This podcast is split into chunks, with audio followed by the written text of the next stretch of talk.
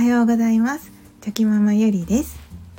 今日は3月21日火曜日になります。皆さんいかがお過ごしでしょうか？はい。私はですねあの ちょっと小話なんですけどあ最近こう夫がですねギタギターの練習をしてるんですけどで弾いてる曲がジュディマリーさんの「オーバードライブ」の曲をギターで弾いてるんですよね。でその多分弾きながらこう拓哉さんのハモリとかをこうやっぱ覚えちゃうんでしょうね。やりながら。はい。で 私もそのジュディマリーさんは大好きなので歌口ずさんでたら夫がこうついついこうハモハモっちゃうというか メロディーを本気で歌っちゃうんですよね重ねて。ほんじゃもうなんか本当にマジでやめてくれないって言われました。でもね好きな曲がね歌ってたりとか誰かがね歌ってたりとかかかってたりするともうねやっぱ歌っちゃいたくなりますよね。はい。なんか夫のギターが完成したら本当に今度本気で歌ってやろうと心の中ではい企んでおります。はい。そんなこんなであの今日のテーマなんですけどあの最近ですねあ継続は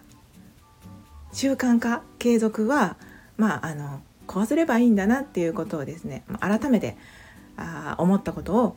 お話ししようと思います。はい、日常の中での気づきです。ゆるゆるお付き合いいただけると幸いです。はい、あの我が家にはですね子供用のトランポリンがあるんですけれども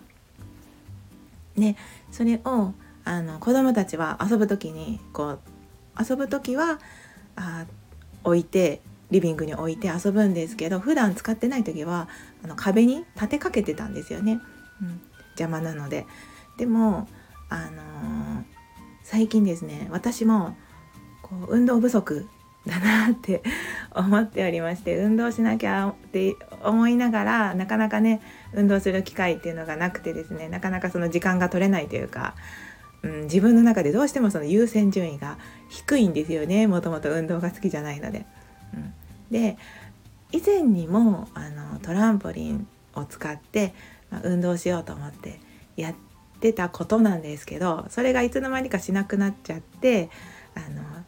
つい最近またそれを思い出してそうだそうだと思ってやったことがあるんですね。でそれは何かというと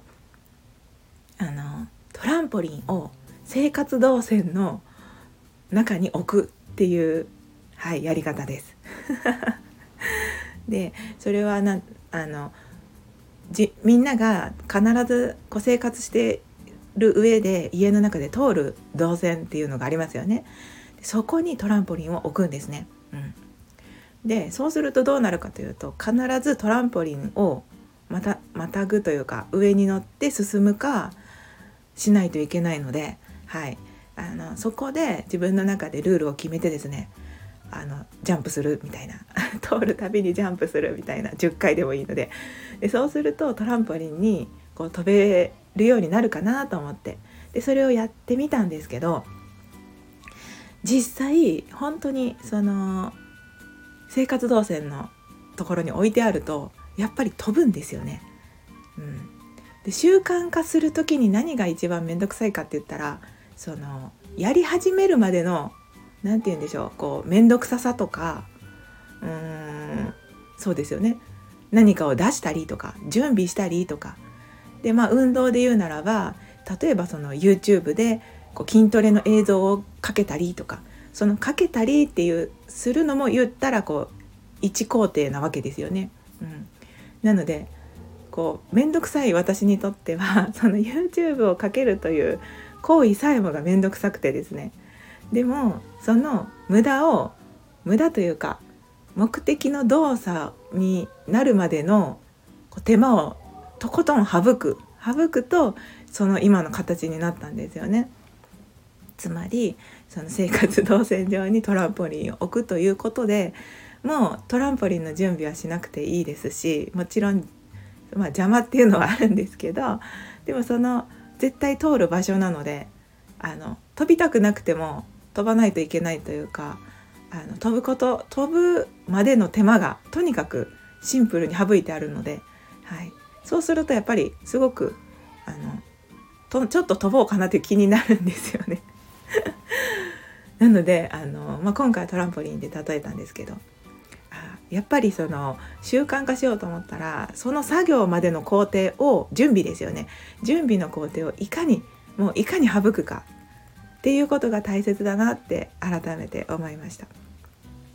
ただその以前もこのやり方はやってたんですけどやっぱりその人間こうどうしても慣れてくるとですね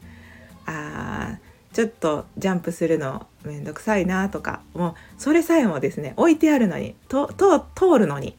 その上でそのジャンプするということがめんどくさいなとかそういう風にもなってきますので。ま以前はそれであなんかもう慣れちゃってやらないなんかそのジャンプせずにそのまま上に上で歩いて通り過ぎちゃうみたいなことにもなってたので。なので今回はまあそれを続けようと思ったらうんどうしたらいいかなって自分で今考えてるんですけど。それでもその条件は良い条件だと思いますので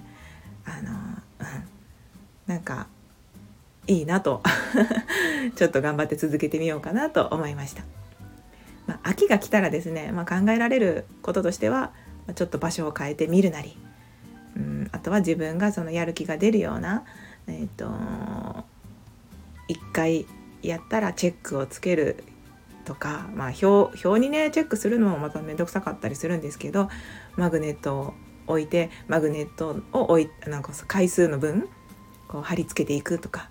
なんかいろいろその自分のモチベーションが上がるようなアイデアをですね自分に合った方法をやってみて継続できたらいいなって思います。はい、ちょっと運動不足なので、うん、運動解消できたらいいなと思っております。でその息子たちもですねやっぱりいやもう本当面白いなっていつも思うんですけどあのまあトランポリンもやっぱり目の前に置いてあったら絶対に飛ぶんですよね。もう毎日のように今次男坊が特になんですけど毎日のように飛んでいてですね。でも壁にかけ立てかけてあったらやっぱり子供は子供でその準備してまで飛ぶのって面倒くさいんですよねやっぱり。でもそこに置いてあると絶対に飛ぶのであやっぱそういうことだよなって思いますで私はその模様替えが好きなので子供のおもちゃとかでもですねあのいろいろこう変えたりするんですけど配置をでもやっぱり取りやすいおもちゃで遊ぶんですよね子供って。まあ、よっぽど好きなおもちゃがあったらもちろんその出してきて遊んだりはするんですけどそれでもそのもめちゃくちゃ好きなおもちゃじゃなくてちょっと好きぐらいのおもちゃであればやっぱりその出すまでの工程とか出しやすさとか広げやすさとかそういうのも結構関係してるんだろうなって、はい、見ていて思います。なのでまあそれはその自分自身もそうなんですけどこういかにやるまでにあのその工程準備の工程を省くかっていうことをやるとやっぱりその面倒くささがどんどんなくなっていきますので、はい、今日はトランポリンを通してまた改めてやっぱりその、うん、いかに無駄を省くかで自分がその自分の意思に頼らない仕組みですよね。うん、そうすることで続けること続けやすくなるなって、はい、思いました。はいまあ、これで運動不足解消できたらいいなと思っております。はいまあ、これがあの少しでも参考になれば幸いです。はい、それでは今日も一日ゆるゆると、はい、無理をしすぎずに楽しみながらやっていきましょう。